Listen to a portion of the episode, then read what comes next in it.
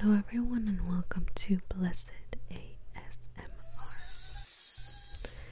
Thank you for joining on this journey of Bible reading. I hope that you will enjoy our time together. And if you're new at reading the Bible, please don't worry. Stories will start at the beginning with the baby's first Bible stories. Because if you're new, then why not? We can start there. We can read the Bible after we know a little bit about the Bible. So let's begin with a prayer. Thank you, Holy Father, for allowing us to read your word. And may help and guide and light the way for those of us who are new at reading your word, so that we may understand your message as you intended it. Amen.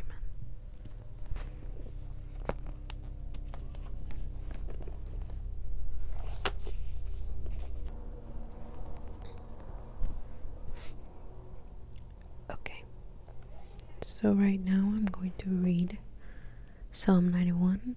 Psalm 91. Whoever dwells in the shelter of the Most High will rest in the shadow of the Almighty. I will say of the Lord, He is my refuge and my fortress, my God, in whom I trust. Surely He shall save you from the fowler's snare and from the deadly pestilence. He will cover you with His feathers, and under His wings you will find refuge. His faithfulness will be your shield and rampart. You will not fear the terror of night, nor the arrow that flies by day, nor the pestilence that stalks in darkness, nor the plague that destroys at midday. A thousand may fall at your side, ten thousand at your right hand, but will not come near you will only observe with your eyes and see the punishment of the wicked.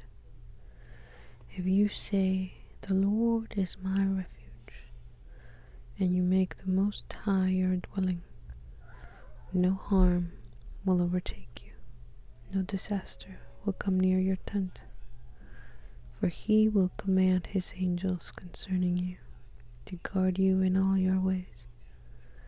They will lift you up in their hands so that you will not strike your foot against a stone. You will tread on the lion and the cobra. You will trample the great lion and the serpent. Because he loves me, says the Lord, I will rescue him. I will protect him, for he acknowledges my name. He will call on me, and I will answer him. I will be with him in trouble. I will deliver him and honor him. With long life I will satisfy him and show him my salvation. Amen.